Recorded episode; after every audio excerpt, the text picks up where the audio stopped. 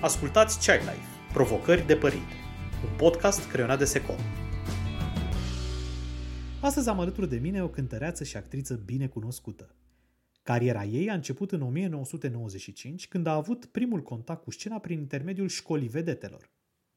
În ultimii ani a rămas alături de publicul ei prin intermediul rețelelor de socializare, dar și prin apariții în emisiuni televizate. De patru ani de zile se bucură de o frumoasă poveste de dragoste alături de Silviu Țolu, alături de care așteaptă un copil. A ales o metodă inedită de a anunța sarcina, filmând momentul cu testul de sarcină și anunțându-l pe Silviu tot printr-un vlog. Evident, vlogul ce îi prezintă pe cei doi vorbind despre acest eveniment important pentru ei s-a bucurat de foarte multe vizualizări. Lili Sandu, bine te-am găsit! Bună, Andrei! Uh, mulțumesc, Secom, pentru această invitație. Uh, da, mă bucur foarte mult să iau parte la, la acest interviu, pentru că sunt convinsă că vom afla împreună foarte multe informații și uh, probabil că, adică cu siguranță, îi vom ajuta sau le vom ajuta pe cele care, care ne ascultă în acest moment. Lili, știu că ai menționat uh, în ultimele tale vloguri faptul că în România fertilizarea in vitro și alte realități despre provocarea de a avea un copil sunt așa subiecte tabu și că femeile au nevoie de mult mai mult adevăr. Te rog, povestește-ne puțin ce ți-ar fi plăcut ție să știi în toată perioada asta în care ți-ai dorit să devii mamă. Da, uh, sincer să fiu, um, experiența mea personală m-a pus cumva față în față cu acest, uh, cu acest subiect tabu, și anume fertilizarea in vitro, uh, înghețatul ovocitelor. Erau niște lucruri total noi, auzisem despre ele, dar auzisem la modul în care dacă o femeie recurgea la acest lucru, dacă voia să-și facă o fertilizare in vitro, asta însemna că, voi, vezi, doamne, nu poate să facă copii, e stearpă, toată lumea cumva se uita lung. Vai, dar ai ajuns să-ți faci această fertilizare? Adică uh, aș vrea să mă întorc cu câțiva ani în urmă ca să spun, chiar dacă am fost pusă în fața acestui, uh, acestui subiect tabu, am fost oarecum pregătită, bine, când îl simți pe pielea ta e total diferit, dar în urmă, cu vreo șapte-opt ani, pe când locuiam în Los Angeles, tot auzeam în jurul meu la discuții între femei uh, faptul că unele își înghețaseră aceste ovocite sau embrioni, ca mai târziu, la 40, 41, 42 de ani, dacă se întâmplă să există o problemă, că, na, fiziologică, îți dai seama, ceasul biologic al femeii cam tică e atunci să recurgă la, la această modalitate de a-și implanta acești embrioni sau aceste ovocite și uh, a avea un copil. Uh, și atunci mi se părea straniu și nu mă gândeam vreodată. Eu le ascultam, dar ziceam, da, e, nu, eu sigur, când o să fie momentul, bine, nici nu eram într-un moment în care mă vedeam mamă sau îmi doream foarte să, să-mi doresc, îmi doream atât de mult să, să, fac, să am un copil, dar informația mea a rămas undeva înmagazinată în minte și în momentul în care am fost uh, pusă împreună cu partenerul meu în, în, în fața acestei probleme, care era reale, uh, tot am avut acea pudoare, hai să-i spun, pentru că nu se vorbește cât ar trebui să se vorbească. E un subiect super casual. E un subiect, uh, uh, sinceră să fiu, dacă ar fi să dau un sfat tinerelor fete, în momentul în care împlinesc 23-24 de ani, cred că mai bine ar fi de ziua lor chiar, decât să se ducă să-și cheltuie banii pe nu știu ce accesoriu scump de firmă, mai bine ar merge și și-ar, uh, și-ar îngheța aceste, aceste uh, ovocite pentru că nu știi niciodată viața cum te, cum te duce. Eu n-am știut că o să fac un copil la 41 de ani. Um... Da, cum, cum ai, când, când și cum ai simțit că îți dorești să devii mamă? Uh, am um, cumva în timp am simțit acest lucru, dar nu mă vedeam pregătită pentru că mi se părea o, o Uh, o responsabilitate uriașă. Ori uh, eu eram genul de femeie și sunt în continuare independentă, îmi plăcea să călătoresc, uh, am stat și foarte mulți ani în Los Angeles, aproape șapte ani și jumătate și atunci mi-a fost greu, eram practic între două lumi, mi era greu să am o relație, pentru mine să am un copil înseamnă să-i ofer o familie. Nu sunt tot genul de femeie egoistă care își dorește să aibă un copil doar pentru că vrea ea, adică să, să fie ea împlinită. Și sinceră să fiu, ai în față o femeie care nu a simțit uh, instinctul ăsta matern. Adică știam că se va întâmpla, mi-l doream, iubeam copiii, dar nu eram înnebunită și nu căutam asta într-o relație. Nu-mi doream să am o relație pentru că am 32, 33, 34, 38 și deja trebuie să fac copilul ăsta. Ba, lucrurile în viața mea s-au aranjat în așa uh, măsură încât uh, din iubire să iasă această binecuvântare. Dar întorcându-mă la psihologia mea, recunosc, am fost și presată de stereotipurile societății, de părinți, de ce nu, hai mă mamă, ai 30 și ceva, cum, nu faci? Păi când îl mai faci? Uh, mulțumesc lui Dumnezeu și mulțumesc mie că am fost genul de femeie care a știut tot timpul cum să-și uh, organizeze viața și nu, nu m-a speriat acest fapt că timpul trece și eu nu am un copil. A, adică... contat, a contat totuși și presiunea asta socială? Pentru că exact da, cum ai spus tu, sunt convins că non-stop auzeai întrebări, fel de fel de lucruri. Tu fiind și o persoană publică, presupun că și în spațiu public auzeai genul ăsta de întrebări. Foarte multe ori. Te-a, te-a, te-a, te-a influențat mult? Consider că, că a fost o influență? Sincer să fiu, în momentul în care începeam un interviu era primul lucru pe care, prima întrebare, uh, când faci un copil? Când te căsătorești? Iar ca să fac o paranteză, este ok să nu-ți dorești să faci un copil, dacă nu-ți dorești, că sunt femei care nu-și doresc, nu trebuie să fie să te judece absolut nimeni.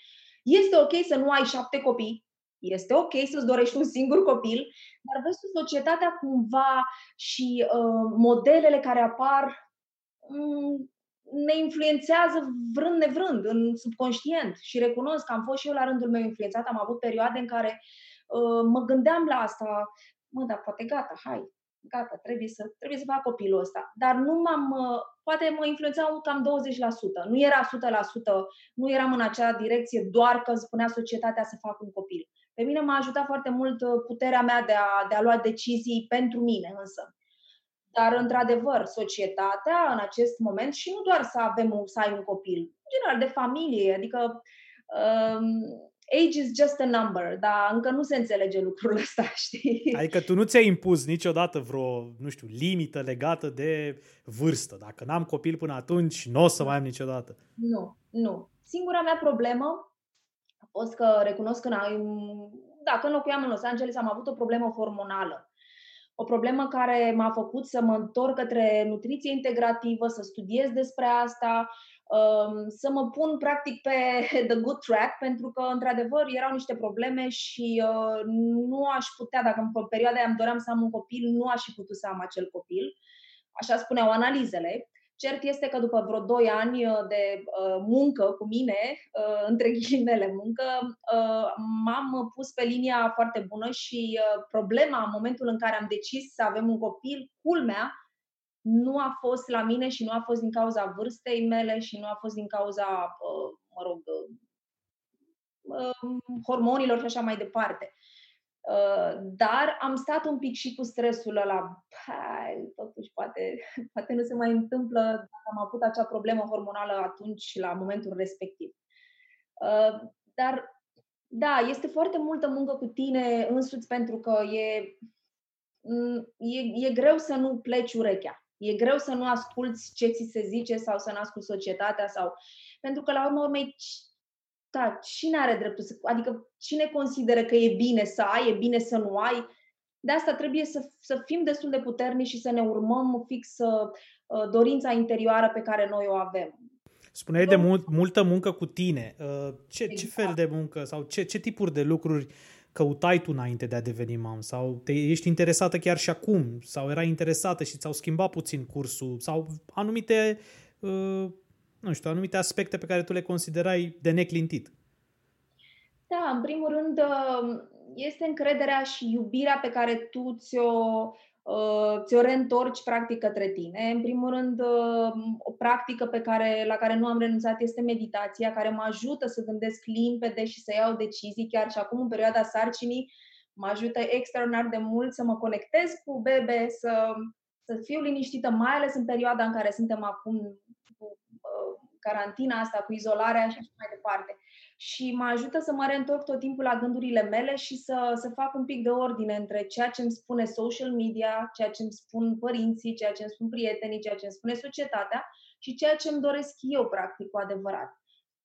Pe mine una mă ajută practica asta, e drept, am muncit la ea ani buni, Uh, nu mă consider o știitoare în arta asta a meditației, dar uh, este, un, uh, este o unealtă pe care eu o folosesc tot timpul. Și în al doilea rând, cred că iubirea. Cred că pe mine m-a lovit iubirea când a trebuit să mă lovească. cred că mm, ăsta a fost primul impuls. Nu că n-aș fi iubit în relațiile pe care le-am avut uh, în trecut, doar că iubirea asta, știi cum e, între doi oameni trebuie să existe perfect timing. Dacă, dacă acei oameni gândesc fix la fel și există iubire, that's it. De altceva nu mai, altceva chiar nu mai trebuie. Nu, financiar și asta nu, n-au, n-au nicio legătură. Dar uite că în trecut eu îmi doream, chiar dacă iubeam, îmi doream altceva, nu neapărat genul ăsta de familie cu un copil, mă simțeam împlinită să am, să am lucrul ăsta. Lili și aud asta că, într-adevăr, iubirea schimbă tot, avem și melodii celebre, um, dar um, cum crezi că o să se schimbe după ce din doi o să deveniți trei? Crezi că o să fie lucruri fundamental schimbate? Ți-e puțin teamă? Te-ai gândit puțin la lucrurile astea? Sunt convins că te-ai gândit, dar aș vrea așa puțin să, să, să ne dai puțin, uh, puțin insight. Mai dacă tot vorbeam de societate, hai să ne uităm și la vecini. Hai să ne uităm așa un pic în jur și să vedem că, păi, în proporție de 90 și ceva la sută, schimbă. Când ajunge copilul, zici, băi, parcă se întâmplă, parcă nu mai e bucuria aia, e atât de mare bucuria și iubirea și dorința când ești însărcinată și cum îți pupă el burtica și cum totul este minunat în jur și în momentul în care apare copilul ceva se întâmplă. Este foarte adevărat că na, cumva bărbatul se simte dat la o parte pentru că ia locul uh, un copil, uh, fructul iubirilor. Și atunci, uh, probabil că acțiunile, uh, gelozia, ușoara gelozie, poate în, sub, poate în subconștientul bărbatului, uh, în loc să atenueze uh, toate um, și să aplaneze discuțiile care ar interveni, de ce doarme copilul cu noi în pat, de ce chestii de genul ăsta, uh, parcă, parcă iau amploare și, sincer să fiu, totuși primim un alt, e un alt suflet lângă noi, adică gata, noi nu mai suntem noi doi, nu, mai, nu ne mai luăm rucsac în spate și plecăm în Bali o lună de zile și uh, mergem cu, cu trotineta pe acolo sau cu scuterul. Deja se schimbă un pic, dar uh, un copil este o binecuvântare. Asta e, asta e ce pot să spun și cred că sunt destul de matură să, să afirm, să fac aceste afirmații, pentru că am un copil la o vârstă în care mă simt, uh, uh, simt că aș putea să-i fac față, între ghilimele, știi? Mai ales că nu, nu sunt forțată. Asta se întâmplă, în general, în relațiile în care o femeie face un copil, vai, dar soțul și-ar dori foarte mult. Ea nu simte 100% să aibă acest copil, dar dacă soțul și dorește sau căsătorit, hai să vină și copilul. Cred că acolo apar rupturile, uh, psihologic vorbind, cel mai, cel mai repede. În momentul în care femeia este stăpână și știe că își dorește acest copil, um, cumva nu mai trăiește, nu mai este frustrată de, de, de faptul că mai există o a treia persoană. Și atunci știe să managerieze toată situația și cu soțul. Um, da, n-aș putea să spun ce va fi, că nu sunt Nostradamus, dar um, cred că suntem destul de, uh, de cool, așa ca și părinți și așa vom fi și uh, vom încerca să nu, să nu existe distanța aia dintre noi, pentru că de multe ori distanța este cea care cauzează tot felul de discuții uh, în relație, în momentul în care apare un copil. A, te gândești așa cam fiecare dintre voi, cam ce roluri o să aibă? Adică mm-hmm. eu îmi imaginez că asta o să fac eu și tu o să faci asta. Adică, și presupun că și Silviu știe. Uh, îți imaginezi așa cam cum se vor împărți aceste roluri între voi, între mamă și tată? Mă, tot ce pot să spun este că Silviu este foarte deștept și cu siguranță se va ocupa de meditația copilului. Eu voi fi pe natură umană, adică voi, voi citi povești, voi povesti lucruri, îl voi, îl voi îndrepta către a avea o pasiune. Uh, mm-hmm. Da, okay. dar încă nu pot să zic că ne-am conturat așa foarte bine uh, îndatoririle, doar că un alt lucru pe care, pe care sper, sper să-l respectăm. Recunosc, n-am citit foarte multe cărți legate de parenting, am tot auzit că nu vine copilul cu un manual uh, de instrucțiuni, nici n-ar trebui. da, nu vine, nu vine. Sau poate ar trebui, dar mă rog. Uh, dar uh, cred că totuși un copil nu ar trebui să fie o proprietate pe care noi o avem. Eu sunt purtătoarea unui suflet, îl aduc, îi dau viață, îl aduc, îl instruiesc, îl instruiesc, îl educ, hai să spun, îi ofer iubire, dar cred că el cu siguranță își va lua zborul și eu, noi nu avem dreptul să fim proprietarii acestui copil. El este o extensie a iubirii noastre, el este un companion pentru noi. Cam așa văd eu lucrurile și sper să-mi și reușească în momentul în care mă va enerva crunt să nu-i spun, vezi că eu te-am făcut, eu uh, nu știu cum. Prima parte a sunat foarte bine, recunosc, a doua să vedem exact ce... Dar uite, stau să mă gândesc că te ascultam. Uh, crezi că e diferență între rolurile astea pe care tu ți le imaginezi acum și cum erau, de exemplu, nu știu, părinții noștri sau alte generații, apropo de cum se împărțeau aceste roluri, apropo de copilăriile noastre? Da, e o mare diferență. E o mare diferență și spun de ce. Prima diferență e aceea că noi am fost crescuți cu frică.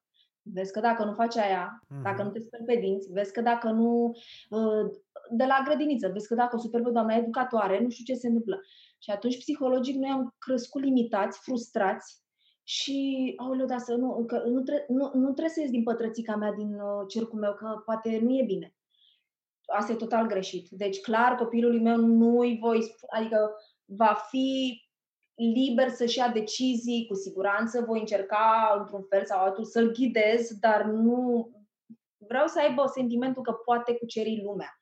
Că nu există limite, că poate să facă orice ce își dorește, că nu există frică, nu există teamă. Noi, generația mea, recunosc, noi suntem și fricoși, adică și eu, eu nu știu cum am luat în două zile decizia de a mă muta în Los Angeles pentru 8 ani, cred că aia a fost, a fost wow, uh, nu știu cum să zic, uh, cea mai mare uh, nebunie pe care am putut să o fac vreodată, dar uh, da, uh, părinții, nu știu, erau era altă mentalitate, erau alte vremuri erau alte vremuri. Tatăl meu venea din zona armatei și atunci era foarte dur, a fost fo- extrem de dur cu mine. Uh, uh,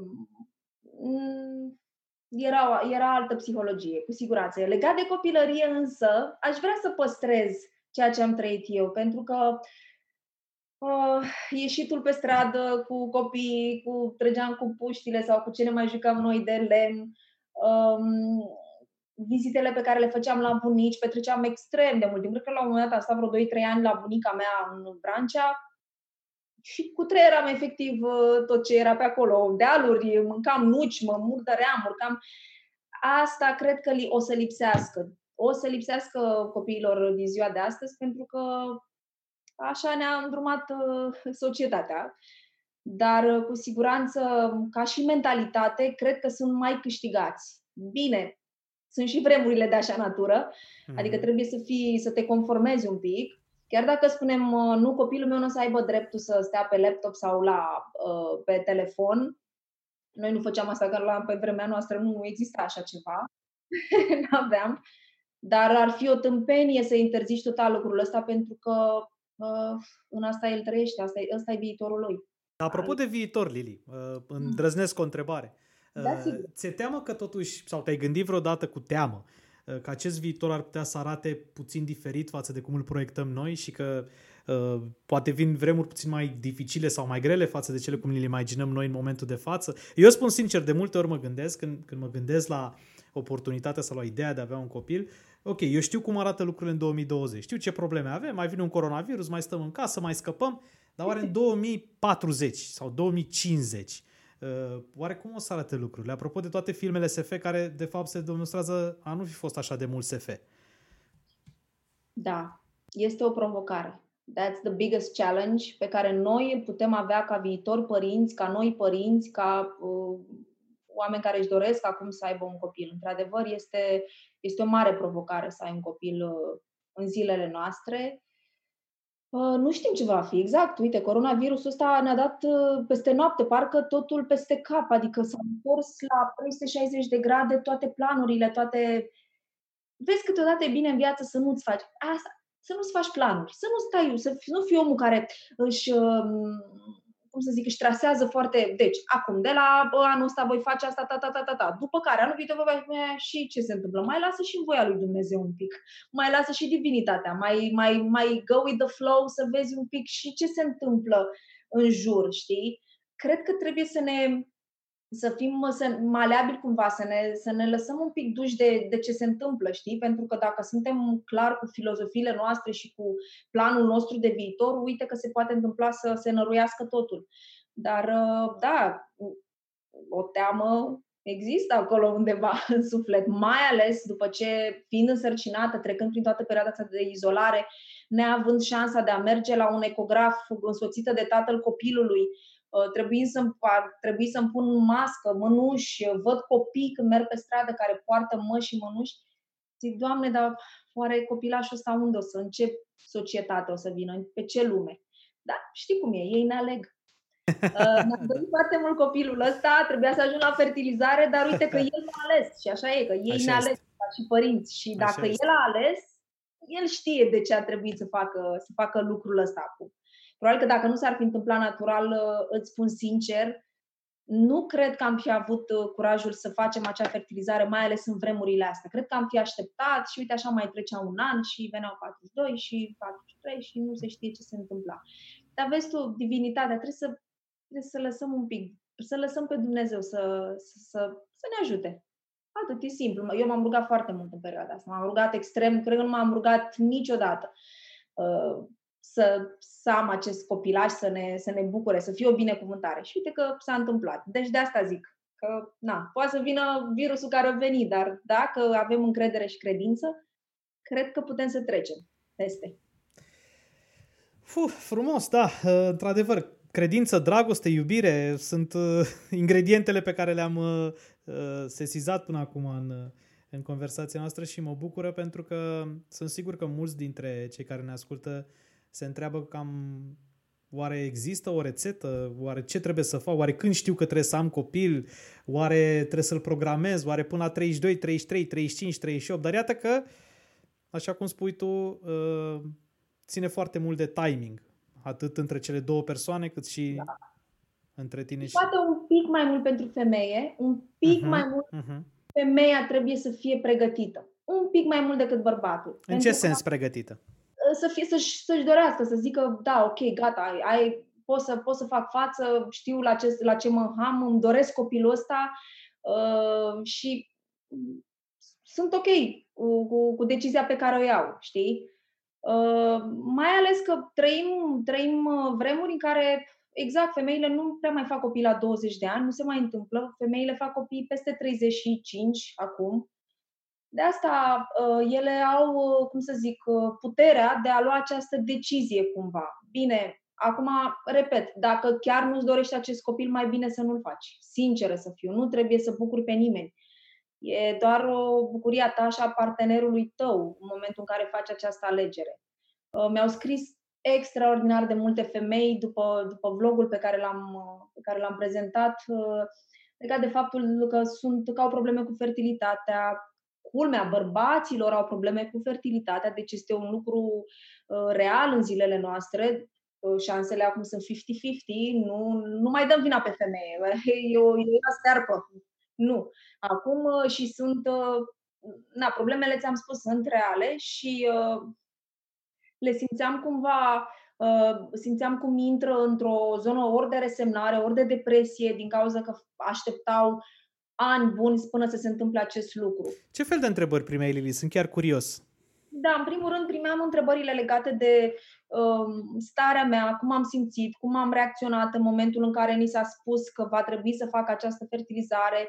Uh, mă rog, recomandare pentru doctorul la care eu, la care eu merg.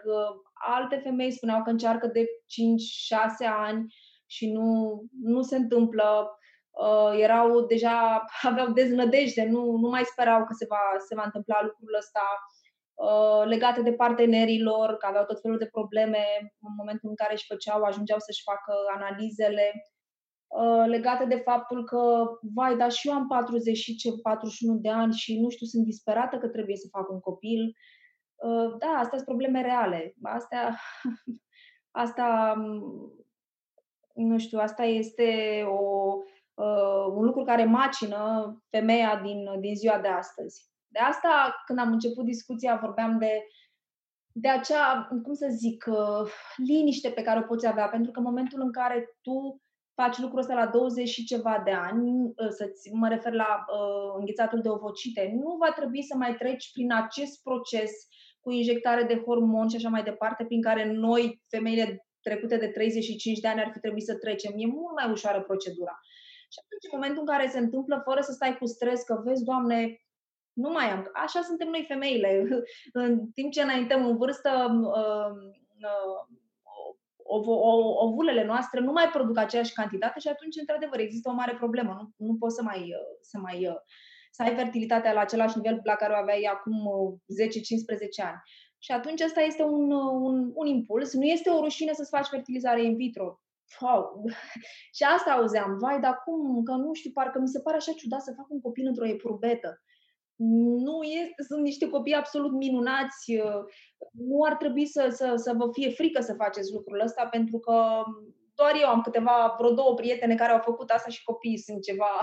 Adică nu există o diferență, doar e diferența, e problema mentală, blocajul ăsta pe care îl avem noi, din cauza că la noi nu se discută, că na, copilul trebuie să vină doar de la Dumnezeu. Suntem în 2020. Acum uh, Știi cum e? Dacă îți dorești într-adevăr un copil, cred că există, există procedură să se întâmple lucrul ăsta. Sunt convins. Lila, spuneai că ai locuit la Los Angeles, nu? Mm. Da. Ți-ai fi dorit să, să, să ai copilul acolo? Să, să naști acolo? Crezi că ar fi fost o diferență? Oh, da. nu știu dacă, da, uite, vezi, dacă, dacă te referi acum în perioada asta, dacă sunt sau așa, dacă mi-aș dori... Dacă în, ți în general, nu acum, nu acum. Ce în America acum nu mai vine la noi în România.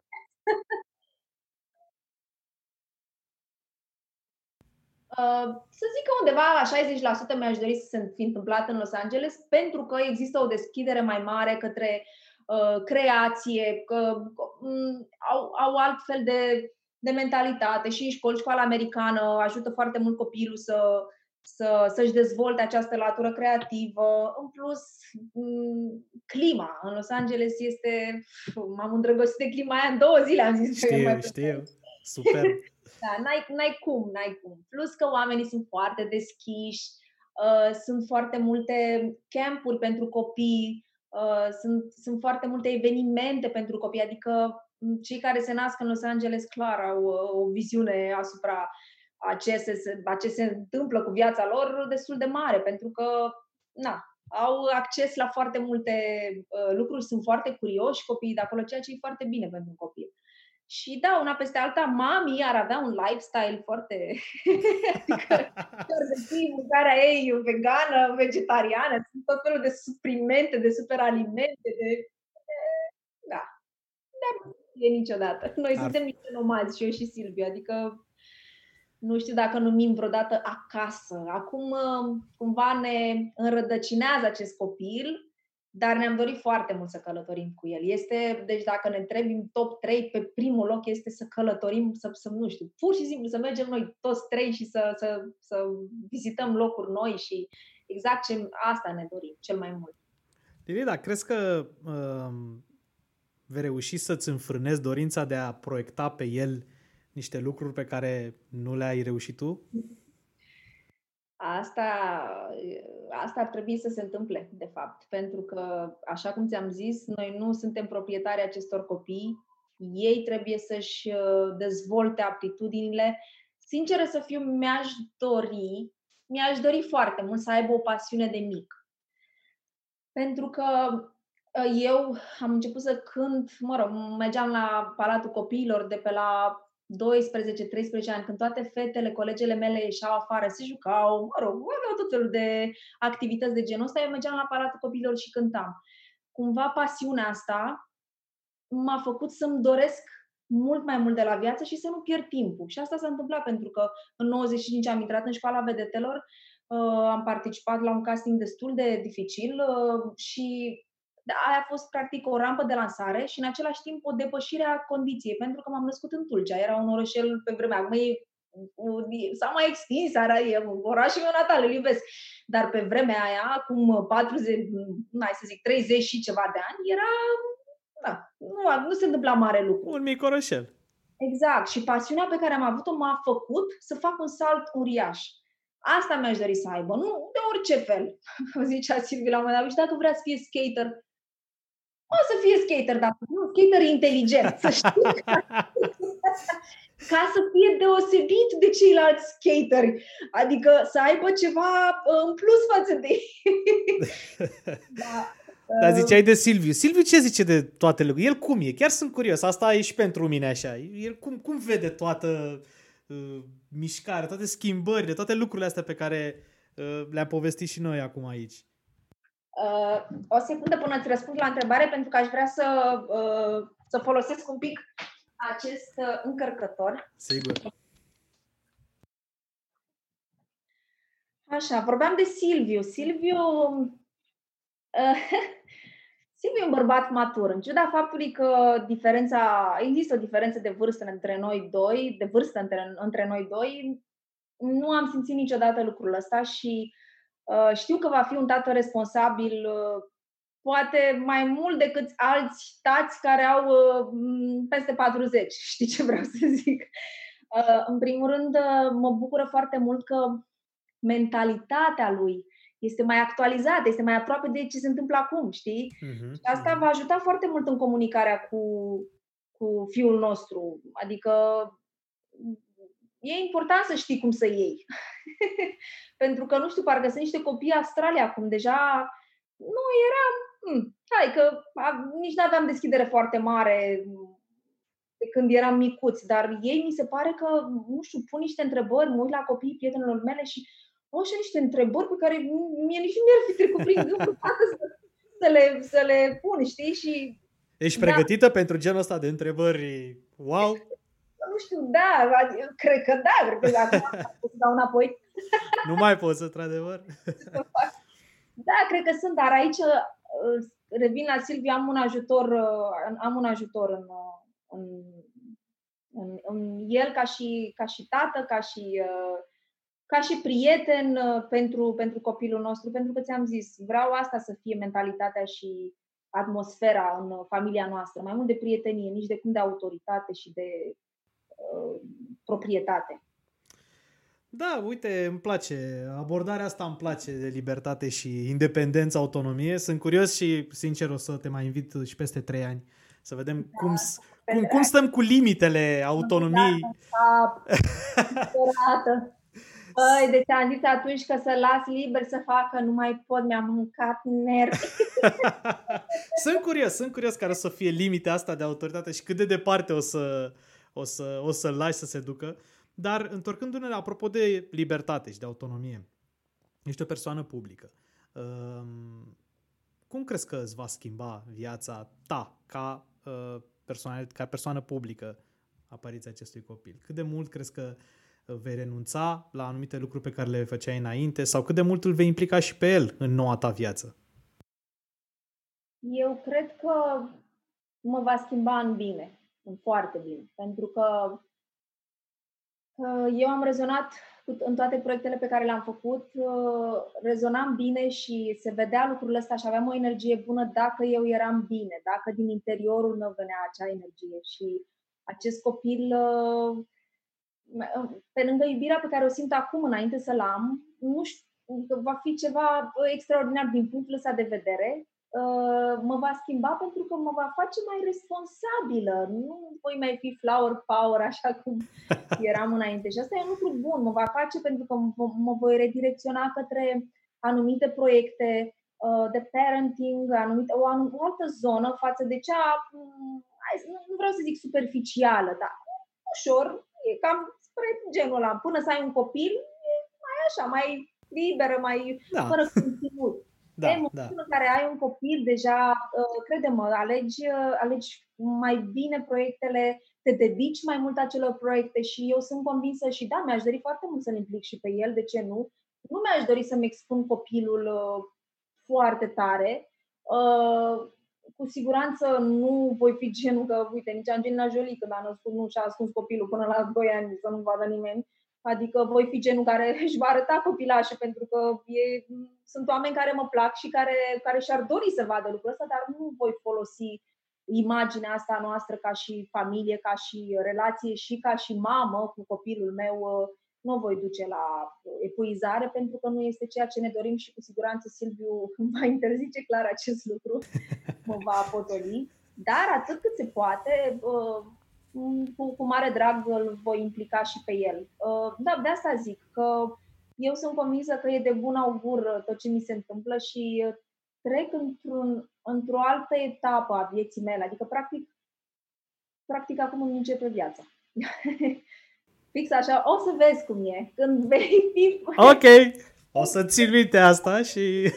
Efectiv, parcă nimic, nimic nu a mai avut sens în momentul în care am avut acel uh, test de sarcină și m-am uitat la el. Bine, a fost, eu eram într-o stare ușor de șoc pentru că nu mă așteptam, dar în momentul în care am văzut asta, tot ce mi s-a întâmplat toți anii, mai puțin Los Angeles, că a fost, uh, fost un loc nou, tot ce mi s-a întâmplat până atunci, efectiv a dispărut, deci zero, gata. De acolo începea viața, cu griji, cu temeri, cu fericire, cu mai multă iubire, mult mai multă iubire. Eu n-am știut, adică iubeam așa, că, da, nu iubești ca omul. Băi, da, n-am știut că poate exista atât de multă iubire, efectiv. Deci, efectiv, eman și nu știu, am un cățel înainte, îl mai tratam așa, mai țipam la el dacă mai scăpa un pipi în casă, acum parcă îi zic, hai mă, mami, iar ai făcut pipi. Eu? Adică, da, m-a, m-a așezat un pic mai mult. Um, da, e, e o binecuvântare. Exact ce ți-am spus și exact ce spun tuturor. Un copil e o binecuvântare te ascult și, și îmi transmis și mie bucuria asta și... și în șase luni mă sun și spui. în șase luni nu, e cam de vreme. În nouă, eventual, început de acum. În șase luni mă sun și spui că te-ai hotărât. Ah, adică... ok, ok, ok, ok. da, e... o marjă. Îmi place, energie extrem de frumoasă și sincer te, te, te felicit. E, e, foarte, e, foarte, e foarte bună și foarte sănătoasă energia asta pe care o primesc de la tine. Și acum, sincer, pe final, cred că ar ajuta foarte mult să, să mă ajut cu un sfat pe care l-ai da tuturor femeilor care, nu știu, încearcă să aibă un copil, așa cum ai spus și tu mai devreme. Care ar fi sfatul tău pentru aceste, aceste femei? În primul rând, eu, eu înțeleg, adică le înțeleg. Știu Uh, pentru, cel, pentru femeile care încearcă și, și nu, nu, nu reușesc să, să aibă un copil, este o luptă, practic. Este o luptă cu tine, pentru că de multe ori am zis, băi, renunț, că nu, nu, nu are rost. Dar uh, să se relaxeze, pentru că în momentul în care noi ne-am așteptat cel mai puțin, deci noi ne-am am zis, gata, în două luni mergem să facem fertilizarea. Și tot ce s-a întâmplat uh, așa a fost uh, doar pur și simplu iubire. Am lăsat să, să cură. Adică nu mai ziceam, vezi că acum e o așa, haide, sunt alea trei zile importante. Am zis, nu mai gata, that's it, pentru că psihologic eu nu mai puteam, gata. El la fel a zis, nu, nu are rost să ne mai stresăm, știm foarte sigur direcția. Fix în momentul, și toată lumea mi-a spus asta, în momentul în care te vei relaxa, atunci o să vezi că se va întâmpla să rămâi însărcinată. Deci cred că asta e cel mai important. E, e e un, un stimul în, în, nu știu, în creier, în organism. Um, da, deci să, să, să, să nu dispere, să dacă își doresc acest copil să nu renunțe niciodată, să, să nu renunțe, să nu se uite în gura lumii, să nu asculte la societate, că vezi, doamne, au 38 de ani și nu l-au. Nu. Eu am fac la 41 de ani un copil, sunt un exemplu și uh, nu e niciun fel de problemă. Sunt, uh, uite că mă vezi, uh, sunt în fața ta, am foarte multă energie, da. am avut în primele trei luni un pic de, de, de stări de greață, sunt normale, în rest am foarte multă energie, mă simt bine, nu din cauza faptului că am 41 de ani, stau numai în pat și nu pot să mă mai ridic. Uh, de asta zic că nu există vârstă în momentul în care mm, să fie foarte atente la, la setul de analize pe care fac, la doctorii la care merg, E foarte important și lucrul ăsta pentru că uh, s-au întâmplat cazuri, s-au mai dus pe la niște doctori și le-au spus ceva, alți doctori le-au spus altceva și de fapt uh, uh mă rog, adevărul era undeva la mijloc. E foarte bine să-și facă un research înainte, să mănânce sănătos, este foarte important, să renunțe la uh, tot ce este acid. Bine, eu nu mănânc lactate, acum am început recunosc în sarcine pentru că mi-a simțit, am simțit nevoia, dar în general lactatele și carnea uh, sunt niște nutrienți acizi pentru organism și nu, nu fac bine în momentul în care vrei să procreezi și să iubească, atât, atât, să iubească și să, să, să aibă credință la Dumnezeu că se va întâmpla. Da? Cam, cam asta ar fi, cam asta e uh, cum să zic, asta ar fi rețeta între ghilimele.